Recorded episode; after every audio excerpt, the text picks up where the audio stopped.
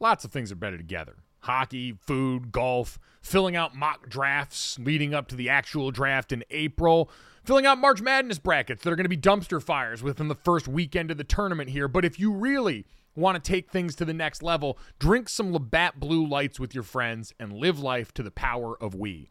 Always enjoy responsibly. Beer, Labatt USA, Buffalo, New York.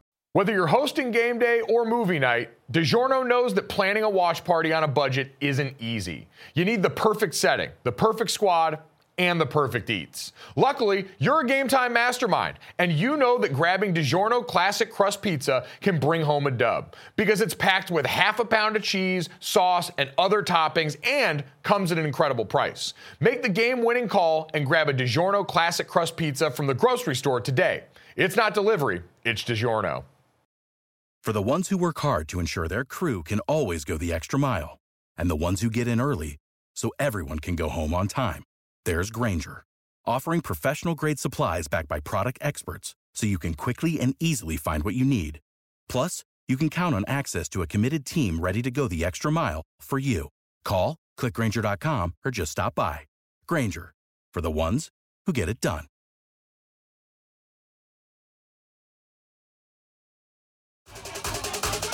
You're listening to DraftKings Network.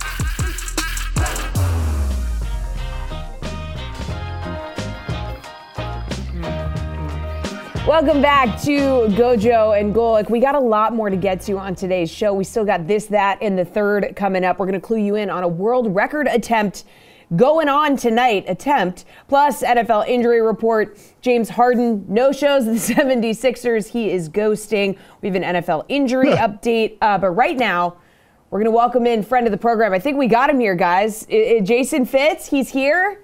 He made it. Yes, we have Yahoo Sports football host, Fox Sports radio host Jason Fitz joining us here who needs to unmute his computer right now and be a professional. I mean, seriously. Jason, before How I long you been doing this? Look, if Mike sent me the wrong link this morning. Let's just throw him under the bus before we get here. I'm here making this show energetic, making this show beautiful, bringing the uh, the the the soul of a champion from Vegas this morning. Let's go, guys! Come on. Oh, see, you know, I'm just shut up, Jason. Okay, how about that? Let me let me ask you this, Jason, right out of the gate.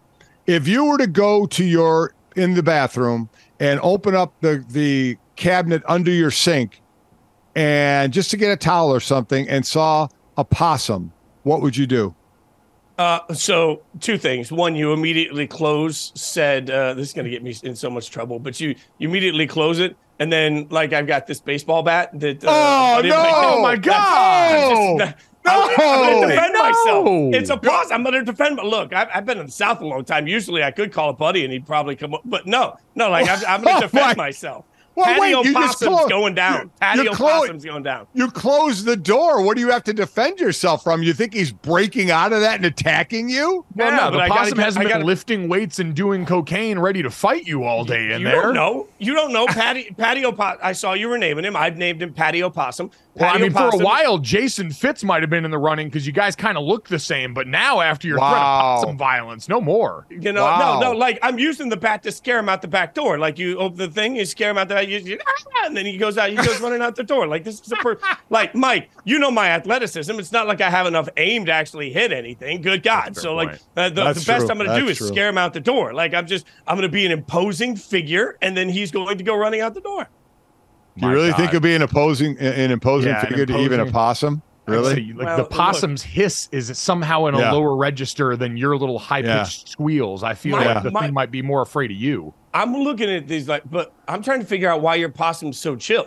Like again, this is- Really? so like possums are. I mean, like the, my experience again, southern, a lot of life in, in the south. My experience with possums, you know, possums and dogs don't get along. You know, I always have dogs, right? Like I've always sort of seen uh, like hyperactivity out of it. Your your possum's just like back there living living that sweet life. He's in a bunch of towels. I mean, it, what a home he's made for himself. It Yeah. looks so comfy. They do like warm enclosed spaces, so the hot water running down the pipe is. That's yeah. what I said. Again, animal control. I learned a ton yesterday. Shout out to Manhattan Beach Animal Control. I learned a ton, and me and possums have that in common. We all love a warm, close, cozy yeah. little space. Yeah. And so I've just created and uh, curated a great vibe around here, and clearly the possum picked up on that vibe. So we're not going to let you mess with that vibe right now, Jason. Uh, you did mention your championship, Las Vegas Aces. I will give you a minute to gloat because we were talking before about Mark Davis and the investment in this team that Las Vegas has made in the Aces that's now paid off in back to back championships, kind of being the poster for what we'd imagine to see more of. And really, both of these ownership groups in the Aces and the Liberty, the Tsai family and what they've put in to the New York Liberty, the two super teams here, but Las Vegas, the center of the WNBA universe right now, Fitzy.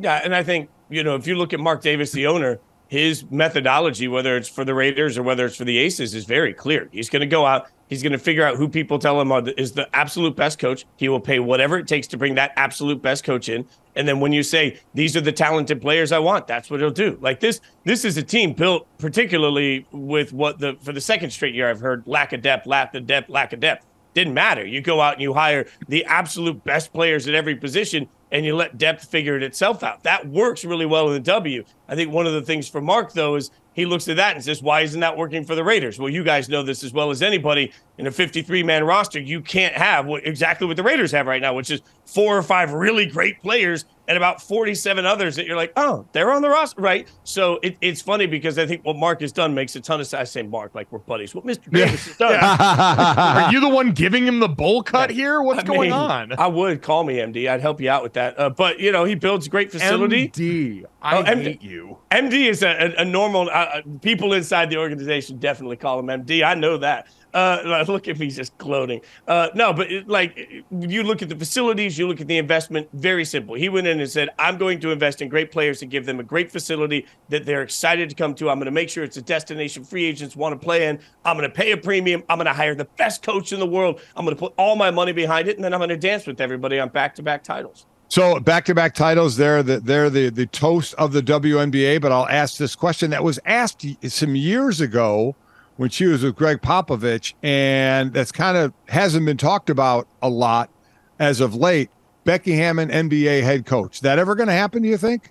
Yeah, I think I think the minute Pop anoints it, it happens. Right, like that's the uh, the the sort of coach in waiting. I think she's in a great situation while Popovich starts the Wembanyama tour, and then at some point he passes the torch to Becky. I, I think Becky's the heir, heir apparent for Popovich, and at that point, you know, then things get interesting because you can have the greatest coach in the world at the highest premium, but when you got to go out and hire that person again, I mean, Becky Hammon deserves a ton of credit. They won that game last night wildly shorthanded, and they still went out and won a WNBA championship in part because they have the best coach, not just in the W, but one of the best coaches in all of basketball.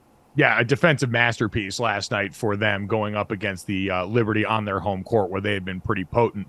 Uh, offense hard to come by for the Raiders, though, Fitz. How concerned are you, Davante Adams, even coming off a win out here publicly complaining about the lack of touches that he's had in this offense. What have you made of his role? Because even watching for me, and I don't watch nearly as closely as you do being a Raiders fan, I've been stunned at the way that this offense is at multiple junctures deferred more to Jakobi Meyers, wandered away from Davante Adams, who still is the team leader in targets and catches and all those things. But it seems like they go long swaths where they almost forget about him. Yeah, and this is one of those prob- problems is, is a weird word to use here, but Jakobi Meyers has been a delightful signing for the Raiders. And because of all the attention paid to Davante, Jakobi's had tons of opportunity. It's been obvious from the outset uh, that Garoppolo is more comfortable just going to where it's safer and easier to deliver the football. Now, I don't really give a damn what Aaron Rodgers thinks about the Raiders offense, but he spoke pretty plainly about the fact that as a quarterback, you've got to get the ball to Davante.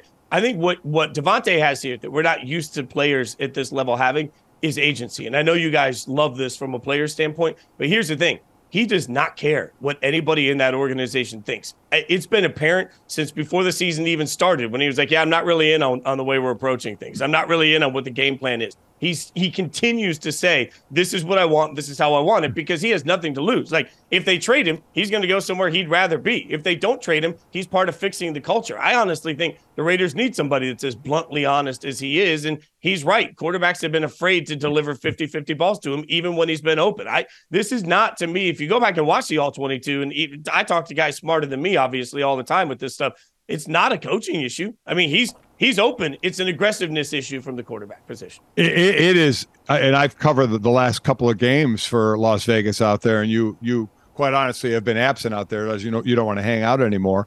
Um, but I I have noticed. I mean, Hunter Renfrow has disappeared from that offense. Michael Mayer, they're finally starting to get involved.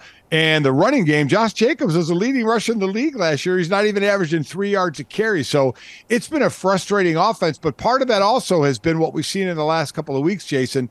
Who do you think is that you you have Brian Hoyer do the Raiders as the backup is the best backup quarterback because I think we saw six last week and we're going to continue to see more. Yeah, and that's that's a really interesting question because I think Brian Hoyer came into the second half of that game and so showed everybody, hey, I can manage this offense fans want to see more Aidan O'Connell, the kid out of Purdue.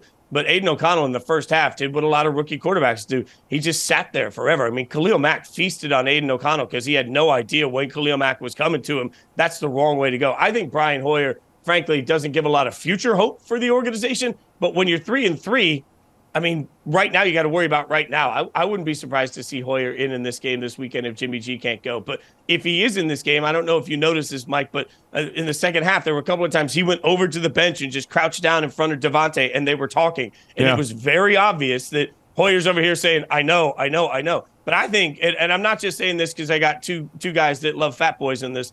Like, I, I think if you look at the core problem of the Raiders' offense, They've used six offensive linemen more than any team in the NFL. They use mm-hmm. six offensive linemen and a fullback, and their quarterbacks are still throwing the ball scared of getting hit constantly because the offensive line is not good enough. It's not a health issue, it's a communication issue, and it has not been good enough. So what you have is like if you if the game plan is drop back, wait for Davante to have a little sliver, throw him the ball. I think quarterbacks are afraid to wait that long to do it. I just they're they're dropping back and saying, "This is right there. Get it out of my hand. I don't want to get murdered." Yeah, it's been fascinating to watch. I will say, I think this is a good sign, though, because if the past is predictive, every receiver that we have watched publicly complain about a lack of touches so far this year has been handsomely rewarded on the other side. It's a big we- year for squeaky wheels getting grease. AJ Brown, I think the most recent recipient of that in Philadelphia. Fitz, we talked about this before, though. Overall, the struggles that the Raiders have had, the Broncos season, this defense really being the Achilles heel of this group, and then the Chargers lately with Brandon Staley finally getting burned this last week. Most of the conversation around him had been about fourth down decision making and stuff like that. But in general, this just does not seem like a team that overall is well coached right now. The Chiefs might have the easiest path to a division crown they've had in quite some time around here. Yeah, and but there's also this part of me. Let, us be honest. I'm living in fear, y'all. Because like, think about this. I think the Broncos have a very good chance of ending up being the worst team in the NFL this year, which means I have a very good chance of, as a fan, of having to take on. I'm presuming at some point the Chargers will find a competent coach for Justin Herbert, and we all know Justin Herbert's great. So then I got to take on Mahomes, Herbert and Caleb Williams for the next decade plus. Like they don't make oh, enough you're, whiskey. You're already penciling him in right there. Yeah. You're already having Caleb, Caleb Williams Caleb out to the Broncos, okay. and this is yeah, and the the Raiders. You know, especially you look at the next. This is this is the exercise we all have to stop doing. We have to stop asking like what records mean and start asking like, is your team good? Because the Raiders are three and three, and they're not particularly good. They, I think they're going to beat Chicago this weekend. They got a couple more winnable games on the schedule. They're going to get to six or seven wins, I think, pretty easily. They're not good right? So then you got to every year you're just constantly beating your head against this wall of like, are we actually good in a league where the a third of the league is around 500? What do you do when that most of that third is just not good? It really needs to press reset. Speaking of, uh, we were talking about this week. We talked about this earlier. The the glaring best matchup of the week is uh, Miami at Philadelphia. But we asked earlier, do you think that low key maybe it's the Lions and the Ravens game that might be the biggest game this weekend, or do you have another one? No, I, I look. The Lions Ravens game is only interesting to me because I'm still at the spot where I don't know how much I can trust the Ravens. Like I just. I, I'm I'm shooketh at times by the fact that the Ravens have found interesting ways to lose, which isn't something we're used to seeing Harbaugh doing, right? And it, it's interesting to me because when you talk about Herculean efforts, Lamar at times has been Herculean, but the offense still hasn't really clicked. And this Ravens defense, I don't think is is what we're used to from some Ravens defense. So I feel like when you look at who the Ravens are, I I think the best teams in the NFL offensively are going to expose a lot of teams that are Like I, I think it's not going to be uncommon to see Miami just absolutely run teams out of the, the building one week or Buffalo like they've done at times. And I think the Lions could absolutely do that this weekend. Really, because it's interesting. This year, right now, by a lot of people, has been marked by defensive success. When you look around the NFL at what a team like the Cleveland Browns were able to do last weekend, what Baltimore has done, what Buffalo did in that matchup against Miami, on and on down the list. The really the whole AFC North defense as a poster for this conversation. There have been a lot more on that side of the ball having success in a day and age where offense is supposed to rule the NFL. We're supposed to see these teams based on the way this is structured having all the success, and yet defenses have somehow, it seems like, been able to adjust right now, whether it's because of the amount of pass rushers, the lack of depth and quality depth along offensive lines around the NFL, and just the creative defensive schemes that so many of these coordinators are now employing. Fitz, it does seem like we're, I don't want to say golden age of defenses, but we've finally seen I think some adjustment by players coming up and the schemes that are currently being employed that are giving offenses a much tougher time than most people anticipated. We saw that last week for sure, and I think that was stunning last week. And I will give you Cleveland all day, every day. Like they're they're the way they move Myles Garrett around is just it, it's like I always talk about how much I appreciate Mike McDaniel and his pre-snap movement and you know, they pointed out on the Sunday Night Football broadcast a few weeks ago that the three teams that use the most pre snap movement offensively are the Chiefs, the Dolphins, and the 49ers. What do you know? Right. Uh, the, the yeah. three toughest defenses. yeah. And then I'm watching the, the, the Browns do the same thing with Myles Garrett all over, all the way up to the, the snap of the ball. I think that's revolutionary. That's the future of what every team with a great pass rusher, for Raiders, Maxx Crosby, should be doing more of. Like, I think I, I get excited by that. But a, lot of what we've seen so far, in my opinion, like when we start looking at some of these defenses that are stepping up, is really been just bad offenses taking on pretty good defenses. Like I'm waiting for the cream to rise and to see the best of the best versus the best of the best. Cleveland is an exception to that rule with the way they play defensively, but man, I like are we are we really looking at Philadelphia last week and saying they were stymied by great defense, or are we looking I, at them saying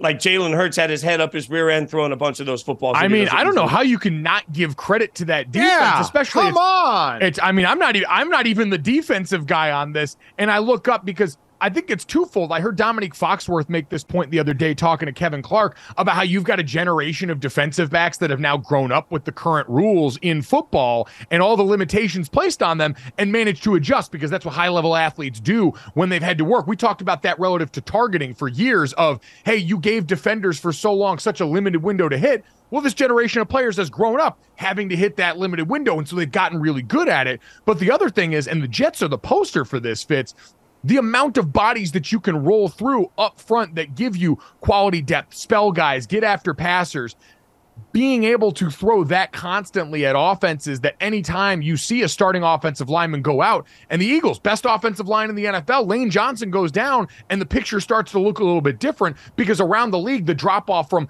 best pass protector to their backup versus best pass rusher to their backup the drop off on one side is not nearly the cliff that exists on the other side, and that skews overwhelmingly in favor of defense right now. But does that not, though, as we sit here and analyze what our defense looks like, does it not matter that A, you've got a shell of an offensive line out there? Because I'm with you, and, and I think you and I have said this for years at this point, Mike. There aren't 32 qualified left tackles in the NFL, and I I don't know what fixes that. So once you start to get into depth, you're screwed across the league. But then the other part of it, so you've got feasting on backups and you've got quarterbacks, not just not just Jalen last week, which I think was an aberration, but all over the league. You've got quarterbacks throwing weird footballs into weird situations where there are three defensive backs there. Like, I mean, part of that is defense, and part of that you're just yeah. looking at it saying, "What are you doing? Why are you throwing that football? My God, just throw the ball away." Like, there's a, there is some element of uh, offense helps make some of these defense looks be- look better when they're playing incompetent football. Oh my God! I, I just just disgusted in this discussion I, right now. I, I, will say one more thing to that front too. Fitz is in this day and age, and and Dad,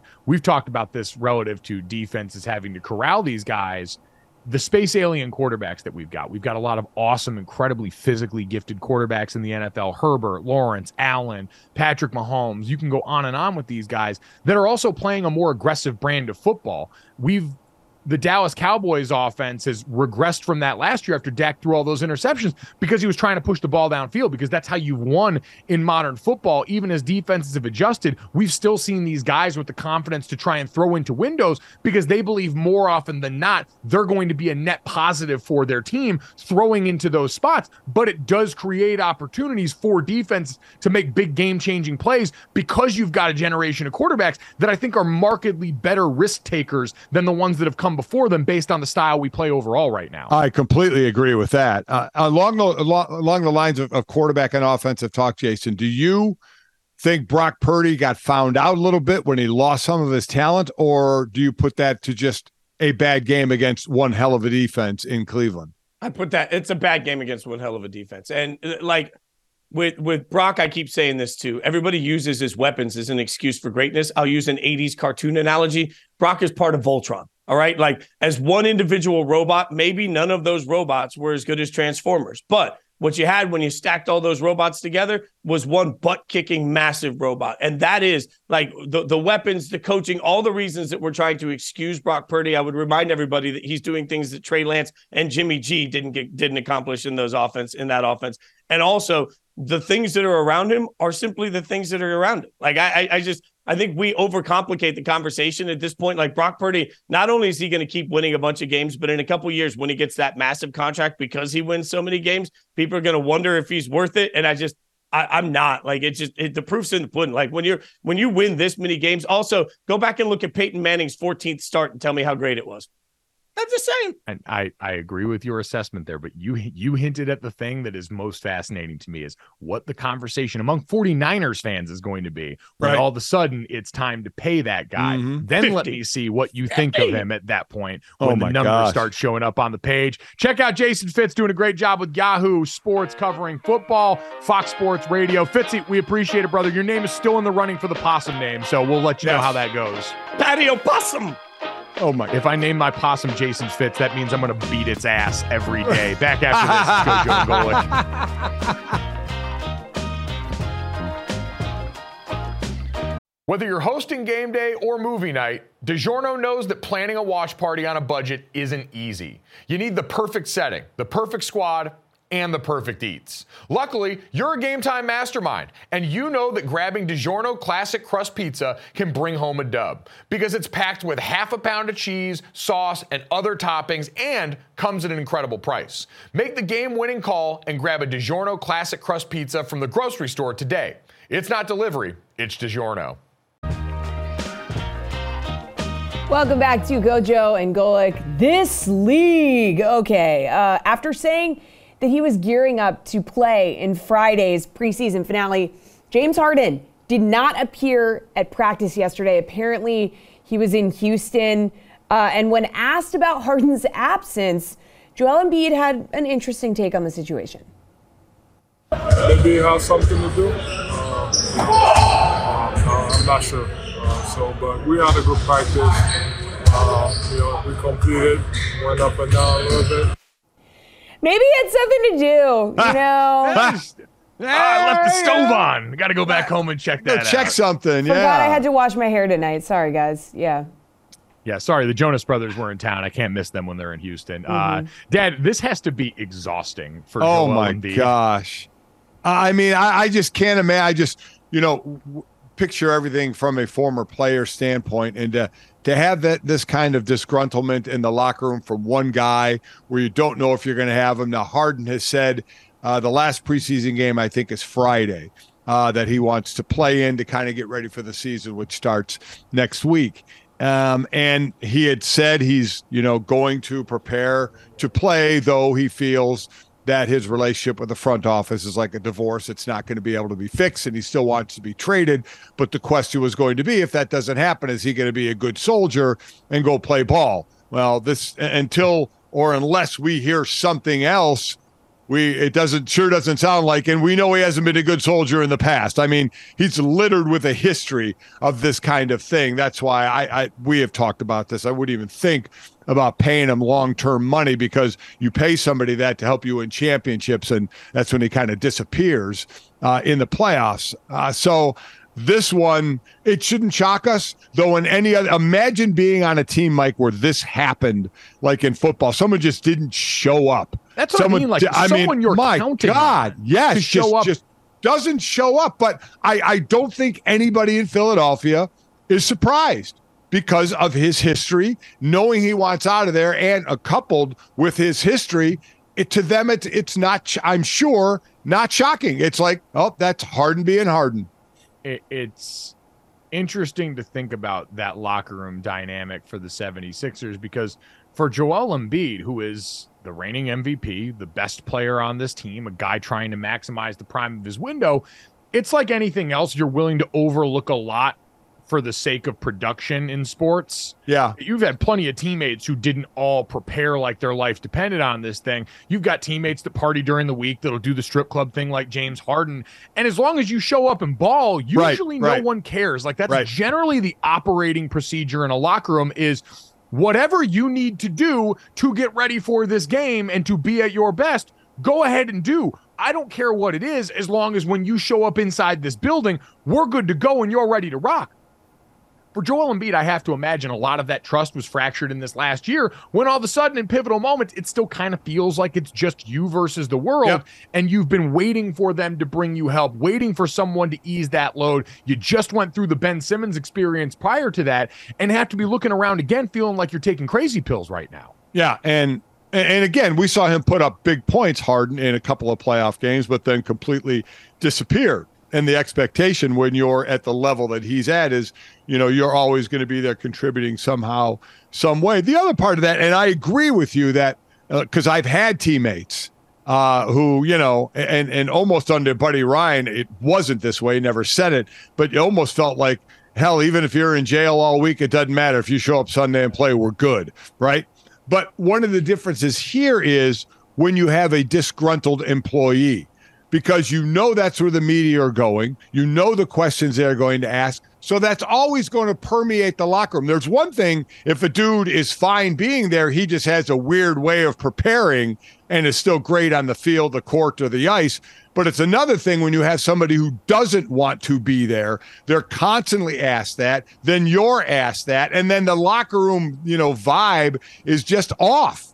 Well, you know, so I, think I, a- think that's a big issue. I do think a lot of that though is still always goes back to what you already think about that player. Yeah. Like I remember when I did the off-season program with New Orleans in like 2014, it was when Jimmy Graham was there, who is still somehow in the league right now. Yeah, he Playing for the is. Yeah. again, which is Pretty incredible. wild. Yeah. But when Jimmy Graham was there, he was going through arbitration at the time over the disagreement on his franchise tag. Remember, he wanted to be franchise tagged as a wide receiver. Right. The NFL obviously wanted to franchise him as a tight end. There was all this back and forth. And in that locker room, that was something that, yes, that was an important player that was supposed to be there for the team, that was in a financial disagreement with the team over money, which is what this is with James Harden. It's a financial disagreement Right. on what they chose to do with him, not giving him the long term deal, what they chose to then say they were going to trade him if he opted back in, and then not finding a trade partner right now, that not working out with the Los Angeles Clippers. It all boils down to a financial disagreement.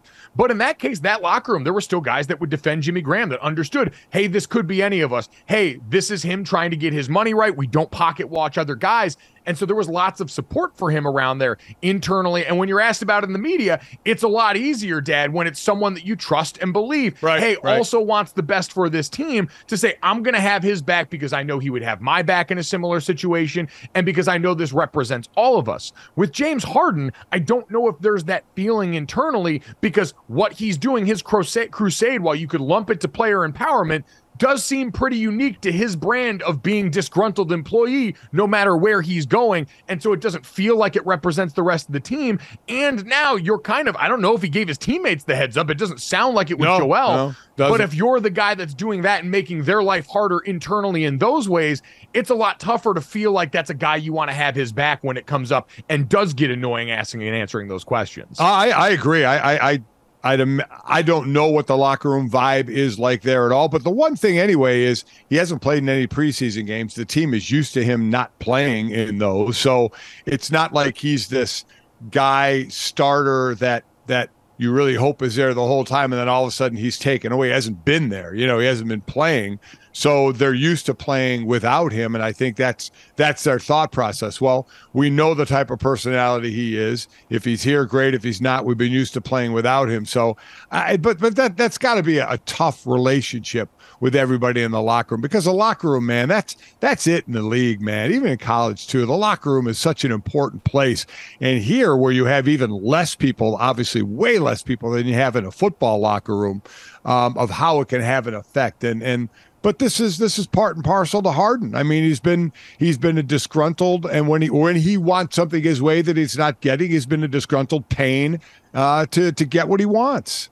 I'll be very interested because, and you always point this out, that things are fixable even if players say they aren't. Usually yes. money is the yeah. thing that yep. does it though. That's the thing that mends yep. these ships and the financial situation is not going to change I don't believe for James Harden here, but this is also a sport with a really long season. We just talked about that a lot relative to baseball. And so a player missing the preseason in the NBA really doesn't mean anything nope. because we basically treat the whole fall like a preseason in the NBA. We're talking about less load management this year. The NBA is trying to make that a priority, but in general, we hardly see much of these guys until we get to Christmas by and large.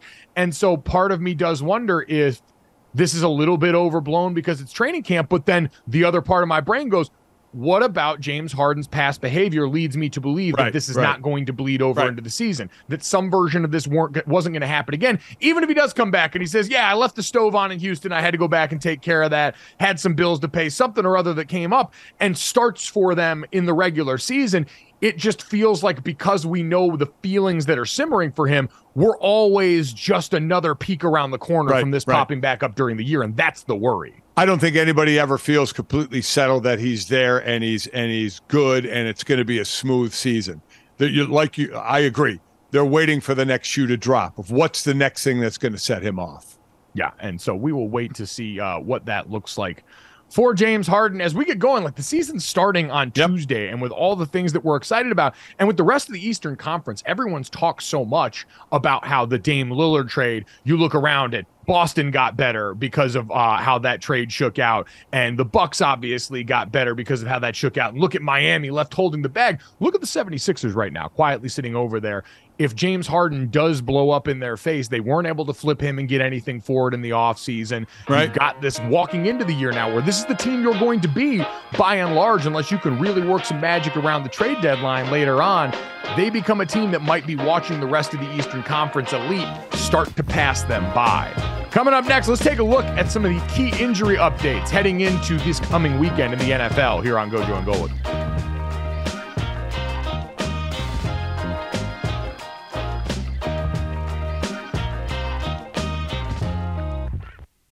It's the most wonderful time of the year. March Madness getting ready to go in college basketball. And we got some of the best stars in the sport finally trying to close the deal. Zach Edey at Purdue trying to see if he can cap off an historic career with a championship, much like his counterpart on the women's side and Caitlin Clark, who's been one of the biggest names in sports this entire year and is looking to see if she can snag that elusive championship that's eluded her during her career. Regardless of who makes it to that final game of the tourney, though, one thing's for certain it's going to take the most talented people like the two I just mentioned working together to help these teams play at a high level. If you're hiring, you want the most talented people on your team to help your business go to the next level. How do you find them? ZipRecruiter. And right now, you can try ZipRecruiter for free at ziprecruiter.com slash gojo. ZipRecruiter uses matching technology to score excellent candidates for your job. Immediately after you post your job, ZipRecruiter's powerful technology starts showing you qualified people for it. And once you review your list of the most qualified candidates for your job, you can easily invite your top choices to apply, so they're more likely to apply sooner. Pick ZipRecruiter to help you build a winning team. See why four out of five employers who post on ZipRecruiter get a quality candidate within the first day. Just go to this exclusive web address right now to try ZipRecruiter for free. ZipRecruiter.com slash Gojo. Again, that's ZipRecruiter.com slash Gojo. ZipRecruiter, the smartest way to hire.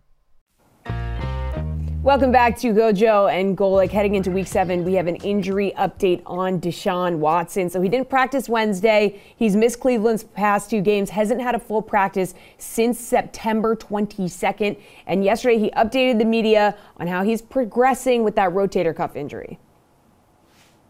It's my first time dealing with a rotator cuff, so uh, I'm just trying to get as comfortable as I possibly can to go out there and perform at the, the level I know I can. And if I can't, then you know, we just got to continue to take it day to day. You know, I'm not going to put the team in jeopardy if I can't do certain things that is going to allow us to, you know, be handicapped in certain situations. So, um, you know, that's the reason why I haven't been able to, you know, step on the field. Makes sense, guys. I mean, he's taking it slow, very slow. yeah. But do they have the Listen. luxury of taking it slow? Well, it, Yeah. listen, it doesn't matter whether right. And believe me, I know about those. The rotator cuff, and I was a D lineman where you could go out, you know, and have surgeries and end up playing and stuff. But you're a quarterback and you got to throw the ball. The rotator cuff, man. I mean, there's just, there's just, there are some things you just can't play through. You just can't do.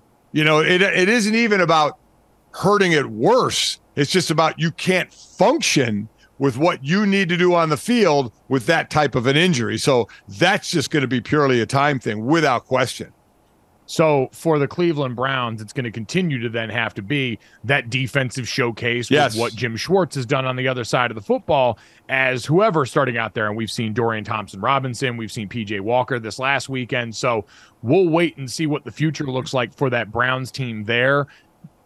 Dad, they're an interesting situation in that division that right now, if the season ended today, would have three playoff teams, and one of them Yeah. would not be the Cincinnati Bengals, which, Which is is wild. Uh, it really is amazing. Yeah. But long season, the way the Bengals are turning it around, the Browns, the Browns and the Steelers would probably have to be the ones that give you the most pause with that right now. But we'll wait and see with Deshaun as that, regardless of, like you said, the fact that he can't go, still the fact that he can't go is making their $230 million experiment look like an unmitigated disaster based on play and availability. It, it really does. And, and, you know, I sit there and say for an injury, it takes time. Well, of, of course. I mean, we know it takes time. My point being, you can't stick a needle in it. Right. Yeah. I mean, because that was certainly my answer to a lot of things, and other people do the same thing. But this is when you can't you can't do that for a rotator cuff on the throwing shoulder of a quarterback. That, that's my point. You can't you can't speed this up by a by a you know medicine medical process here uh, any quicker than, than than need be for this position in this particular injury. I wonder how long before the eye starts to wander for the Browns because obviously financially, I haven't looked at the specifics Oh, in a while gosh. of when they could even begin to think about moving off this contract. But Dad, if you were to miss the lion's share of this season, or if it were to get injured worse and you were to miss the rest of the year, the prospect of walking into 2024 with Deshaun Watson as your quarterback, based on what you've seen for this Brown team and based on what you know you've got defensively, that's a pretty daunting task and pretty morbid for an organization that, listen, has plenty of quarterback failure in its wake. That's a world that the Browns have lived in more than anybody. But with this, with all of the moral sacrifice that you made to Yeah, try and get yep. on field production, for there to be largely no payoff so far, and if that were to continue this season, I think you've got to start having some really hard conversations. Maybe not about what you do in the immediacy for next season, but long term, what you're going to do for this franchise if this turns out to be another colossal failure the way it's felt so far. His cap hit this year, Mike, is 19 million. His cap hit next year is 63 million. God. And now again, w- What about the dead? What's the dead cap hit? you, you start dead cap hit um this this camp the, dead cap okay the dead cap hit for this year. Well it's forget this year. For next year 200 million. Oh, is that even is, is that even i mean yeah, then it- then it- then it goes down to 136 million in 2025 and then 27 million in 2026 and then 8 million in 2027 so I, i'd imagine they can re- restructure along the way um I, I but- guess, but man, you really, whew, you Yeah. really browns the hell out of this thing. So man this, uh, plus, plus like you said the moral side of it which you know we're, are we going to point at one person or one team and say morals i mean you know let's uh, I mean, but- we but can we still- can point we can point at the Browns and say morals on this one. I Well, we can because, and again, that. they've listen. They've done it before. As I said, that's why we shouldn't be shocked. Kareem Hunt was on video kicking kicking a woman on the ground, and you knew he was getting suspended for eight games. And the Browns signed him as well. So, uh, you know, I'm not going to sit here and say people don't deserve second chances, but the Browns are one of those that that have obviously done it a couple of times. You know, and, and in this case, some large money in a fully guaranteed contract that sent the other owners, you know, skyrocketing in anger. So that's the Browns' messed up situation right now. Speaking of talking about quarterbacks, injury wise, Dad, we've got Kyler Murray back at practice for the Arizona Cardinals in another very complicated situation. Um, uh, Jonathan Gannon has said that's our franchise quarterback, so I'm happy about that. We're still not sure, though, if the season continues to progress this negatively for the Arizona Cardinals. Would you let your new head coach start his tenure with the quarterback that he wants in a draft class that's chock full of dudes? Yeah, yeah. It, it, it, it I, I think they would go another direction, right? I mean, that, I that's that, what it all seemed like. Now, remember the thing about it too. He has the the guaranteed money if he's hurt. So that was the interesting thing to me. Sometimes you keep a player off the field so they're not dealing with an injury, so you don't have to lock in that then guaranteed money, and you wonder what's going to happen in this situation yeah, they've got that calculus to do with Kyler Murray because I do think if you're within range and you lose enough games to be in Caleb Williams or Drake Maye territory, you take one of those guys and you figure out the rest. Those are two of the best prospects yep. in this class. They're going to be 1A, 1B, however it shakes out. And if you can get one of those guys and start the clock over for Jonathan Gannon, yep. I think you do it based on what the tenure of Kyler Murray has looked like so far. I mean, would you do that? Is that the route yes. you would go? Abs- yeah. Absolutely. Yeah. Especially for those two guys. I think, you know, while people are going to be down on Caleb Williams after this last weekend, that's still an incredible quarterback. There are warts in his game that we'll talk about more as we get to draft season, but him and Drake Maye are legitimate certified capital D dudes. And if I'm a team picking at the top who's got a chance to start over my clock, them, the Bears, those are probably both teams that would have to think long and hard about that. And I think ultimately go with the young new face. Yep. Dad, let's get to one more thought on a quarterback before we finish up this segment. This was Micah Parsons, pass rusher for the Dallas Cowboys on a solo podcast the other day, which he deserves more credit for being able to do as well as he had, bemoaning the fact the way his team is treated versus another team in the NFC East. I just don't condone the bashing of Dak Prescott and the Dallas Cowboys and have the same energy for the Eagles. We want the same energy for everybody because there's a whole bunch of bashing when it's Dak Prescott, but not the same when it's the Eagles. I got time today. A lot of people said the Browns defense was overhyped. I said the Browns are the real deal. Acho said this, which pissed me off. I'm not worried about the 49ers. They were missing Christian McCaffrey, Deebo Samuel. The Browns were missing Deshaun Watson, Nick Chubb. They were missing them key factors before the game even started. So why is it that we are just scrubs and we're nobodies that don't deserve to be on the field and we're just all talk? But there's a hundred excuses for these other these other teams. If y'all just to hate Cowboys Nation, just say y'all hate Cowboys Nation. I'm tired of people trashing my quarterback. I'm tired of people trashing my team, and that's why I had nothing to say to the media this week. I appreciate a guy defending his quarterback and yes. a guy who can hold the microphone solo like that for as how long as he does. It? People don't understand how difficult that is. So yes. kudos to Micah Parsons for being a man of many skills. But Dad, is he new to the concept of the Dallas Cowboys here? Why are these things surprising? I, I mean, it, yeah. W- welcome to the world of the star on your helmet, my friend. That that's like having a gold helmet in college or a Yankee, you know, batting hat in uh, a batting uh, helmet in baseball. I mean, you're just a target, man. That's just that's just the way it is. And you know what? It's not going to change. So get used to being that in your eyes here unfairly treated. That ain't that ain't stopping anytime soon by by the fans out there. I just and love him being like he's like I got time today. I got time yeah. today. Let me just go off. I was like, my brother in Christ, you have time every day. It's just you. It is just you out here alone on a microphone. That's a lot of time to work. That being said, I do think people have been critical of Jalen Hurts in recent weeks, especially after this last game that we've seen. But for Dak Prescott, and really for the Dallas Cowboys, Dad, this is a lifetime achievement award of blame yes, that they're yeah. going to receive every week yep. because of what this team hasn't been since the mid 90s. The Eagles and the 49ers, the two teams he referenced, were both in the NFC Championship last year. The 49ers exactly right. have been in a Super Bowl in yep. recent years. All things that have evaded the Dallas Cowboys and eluded yep. the Dallas Cowboys predating Micah Parsons, who is exceptional, but they're always going to be a lightning rod because of that. That stops all the chatter if you can make it to a Super Bowl. Then it'll be win the Super Bowl, but making it there, like you said, San Francisco and Philly did. Got to crawl before you walk on that stuff. Coming up next, we'll crawl towards the finish. We'll re up some possum names with this, that, the third next here on Gojo and Golic, right here on the DraftKings Network.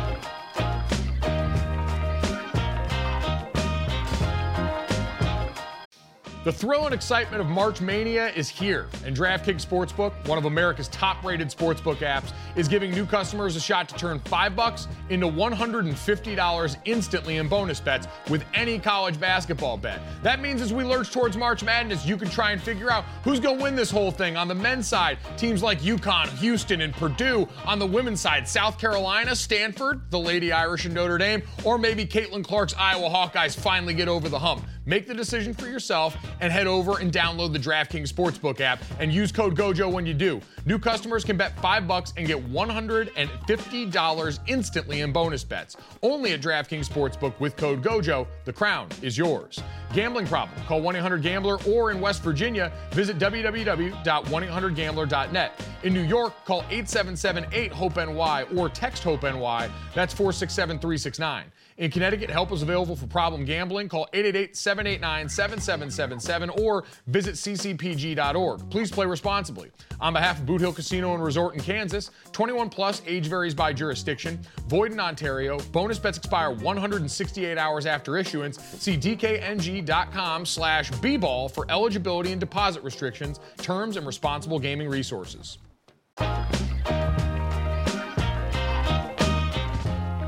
Welcome back to Gojo and Golic. Mike Golic Jr., Mike Golic Sr., and Jesse Cofield ready to finish off the show the way we always do. This, that, and the third. Three quick stories to send you off on into the day. As always, make sure you download, subscribe, rate, review, leave us that five star rating, and check us out on all the places you can see us on video DraftKingsNetwork.com, DraftKings YouTube channel, Samsung TV Plus, and more. Uh, and guys, at Gojo and Golic on Twitter is where you can follow us and continue to submit names for the possum that is still living in my walls right now. Dad, Jesse, do either of you have a favorite from some of the p- names that we've thrown out here today? Again, we've had ones, obviously, Stugotz has been a major one. Pojo, uh, Spencer Hall got a shout out in there. Harmony, Wally was another really clever one in there. Is there anyone that stuck out to you guys of the ones we've seen today? Wally's my favorite because I think it's cute. I, you know what? Amazingly enough, I think the same thing. I kind of liked Wally as well. I think that is very good since it's coming through the wall. So yeah, All I right, like that. Wally, one. the leader in the clubhouse right now. Maybe we'll put it up to a vote on the poll with Wally and Pojo and Stugotz, since those seem to be the top vote earners so far. Again, at Gojo Show on at Gojo and Golic on Twitter. You can keep those coming. We'll get a ruling on that. We'll name the sweet prince or princess that's living inside the walls at the moment here. But guys, uh, let's move away from the creature that could have crawled into my bed at that point. I forgot I left the bathroom door open at this point, so this is going to be an adventure post show. uh, and get to this, that, and the third, and start off with this. Roger Goodell, three more years, three more years. Uh, one of the most tenured uh, um, commissioners in pro sports re-ups and signs a new three-year deal. Dad Roger Goodell, who reportedly on his last deal was earning in the neighborhood of sixty-nine million dollars a year, puts pen to paper on a deal that uh, it was interesting, Dad. The way a lot of the conversation was around this, that sounds like it has the potential to be his last stint as the commissioner of the NFL. They talked about this as a potential opportunity to start grooming a replacement Right. for an owner that's been a part of one of the biggest stretches of growth in NFL history. The, uh, Roger Goodell was an administrative intern in 1982 for the NFL under then Commissioner Pete Rozelle. So, I mean, it, it is unbelievable. The run he's had close to $700 million he has made. And listen, we know it, uh, and and he's done deals and, and obviously done the job of the commissioner. But one of the big jobs of a commissioner, right, is taking the arrows for the owners, right? Taking those slings and arrows and darts and, and taking all the hits and wearing that armor uh, and, and try and have all that deflect off of him so it doesn't get to the owners. That's that's that's part of the gig. Guys, at the end of the day, NFL owners have seen the value of their teams skyrocket during Goodell's tenure, which at the end of the day, right, that's what it's about. So the last team to sell before Goodell took over in 2006 sold for 600 million. Washington this year sold for 6 billion. So, yeah, there's some like inflation to factor Wow. in there, but at the same time, that's that is significant. And whether or not Goodell has exact ties to that or not, he's been the face at the helm and he's been the force exactly. that's allowed the owners to go out and accomplish this because during Goodell's time, you've had a lot of scandal off the field going all Right. the way back to the Ray Rice scandal. You've had Yep. everything that went on during the pandemic, the social reckoning of that summer, Colin Kaepernick and the protests that went on here, all the player safety issues.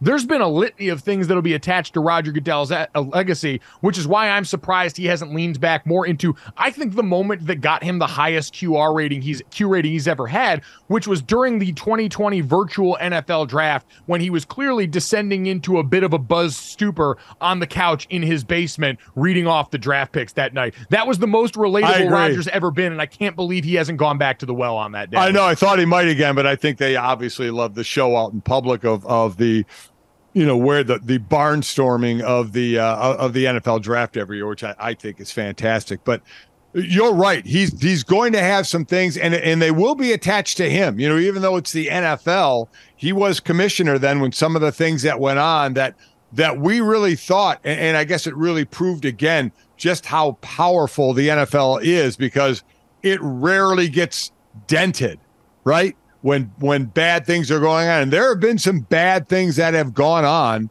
uh, in this league, and uh, some of it under uh, Roger Goodell. So, uh, but but the NFL survives a lot of it, and I think the owners understand that that he's gotten us helped us get through a lot of very very turbulent waters, and they feel very secure with him kind kind of being that front guy wearing the armor for him. He'll get the credit for that. It's the inherent violence of the sport that everyone loves that ultimately is the reason that that is able to weather the storm. I think it's the addiction to what we watch every Yep. weekend. I don't Mhm. give the commit. You know, Roger Goodell has done parts of the job that certainly have made him a commissioner they trust, but I think ultimately it's the sport that gets the responsibility for that. Jesse, let's get to that. Uh, with a little issue at the start of the NHL season for one prominent star. Yeah, okay, so on Tuesday, ahead of Dallas's game with the Golden Knights, Tyler Seguin had a little issue with security, showed up at the rink. The guard did not recognize him, didn't want to let him enter the dressing room to get ready for the game. So he had to show the guard three valid proofs of ID to get in. So he had to get his phone out, as you can see in this photo, search for his own profile on NHL.com to finally let him go in to the Stars locker room. Guys, Wow. I mean, hysterical. He's literally like, that's me. That That's is gotta a- amazing. That's got to be a tough film session for that security guard when they do the meeting after the fact, breaking this down. They're like, dog, really? You're going to go out here and make us look like this? The guy hits you with Google me? You didn't look at that suit and think that looks like a guy who might be getting ready to go do something important. That might look like a guy who's making millions of dollars to go out there and spank that puck. No, no, no. He's got to show you his Google image search. Dog. By the way, is and, and Jesse, you said three forms of ID. At, at- at any point, do you have three forms of ID on you? No, like, what is that? I know, I don't. Passport, a driver's license, and then what's the third? The picture of him on NHL.com? Like, I don't, what am I, I got supposed to this show my piece of mail LinkedIn that picture? was sent to my house. I got Yeah. my Yeah. electric bill. Yeah, do you have a utility bill that you carry with you to show as proof of this? I mean, I don't have Wow. my passport on me. So, like, I just have one form of ID. I have my driver's license. Yeah, Yeah, shouldn't that be enough? I mean, wow. You'd think? I just, you know what? I don't know if this is a failure of preparation or execution because, again, too, you should probably have some familiarity with the guys that are usually coming in and out of these stadiums, where and when they come out. We'll wait and see in the breakdown after the fact, but this can be a tough one. We'll wait and see if we get a statement from security on managing to uh, bungle this one pretty good. But, Dad, Jesse, let's get to the third here, the most Yes. important line item of the day. Dad, I knew this was going to speak right to your mm-hmm. heart. Yeah. This so reported yesterday by Wild. Brett McMurphy, Jesse. It's pretty wild. University of Tulsa partnered with Anheuser-Busch and Tulsa Oktoberfest to try for a Guinness Book of World Record for the world's largest beer tasting. A beer tasting, fellas. Let's go. So there's specific rules I didn't realize for a beer I didn't either. that Brett Yeah. McMurphy outlined. Each participant has to taste three beers as they are guided by a certified. Uh, is that Chicharron? Yeah, what is that? Cicerone? What is that? Cicerone?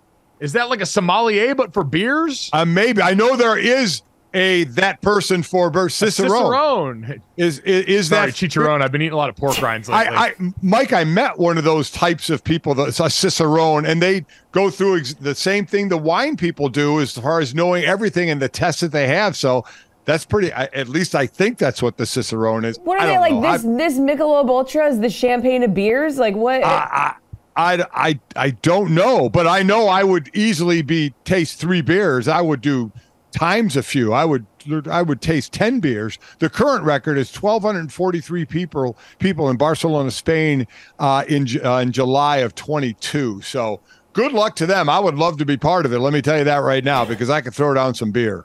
Honestly, this seems kind of like a weak record because It of the volume and what's expected. Yes. Like, I want to know what's the largest amount of people that have gotten together in one area to get drunk. And I understand that might be impossible to measure because we've had championship right. parades and sporting events and the World Cup. But I do feel like we've got to set the bar a little bit higher here because 1,243 people sipping a couple of beers with a chicharrone out there going and showing you how to do this Chicharrone. does not Well, at seem least like my three. kind of impressive. At least three At beers. least, yeah, I guarantee you this record has been destroyed multiple times, but it's just never been certified, right? I mean, it's probably been it's fair to destroyed say. multiple times at a Tulsa tailgate. Yeah, e- exactly. It's exactly right. So it's just being certified. So I don't know how much I put into this. Bottom line, though, is I would get to drink beer, so I'd be happy. We're going to have a beer tasting on this show and break a record in the post show meeting. If you've enjoyed a few beers with us today, leave us a rating, a review, download, subscribe. Thanks. We'll talk to you tomorrow.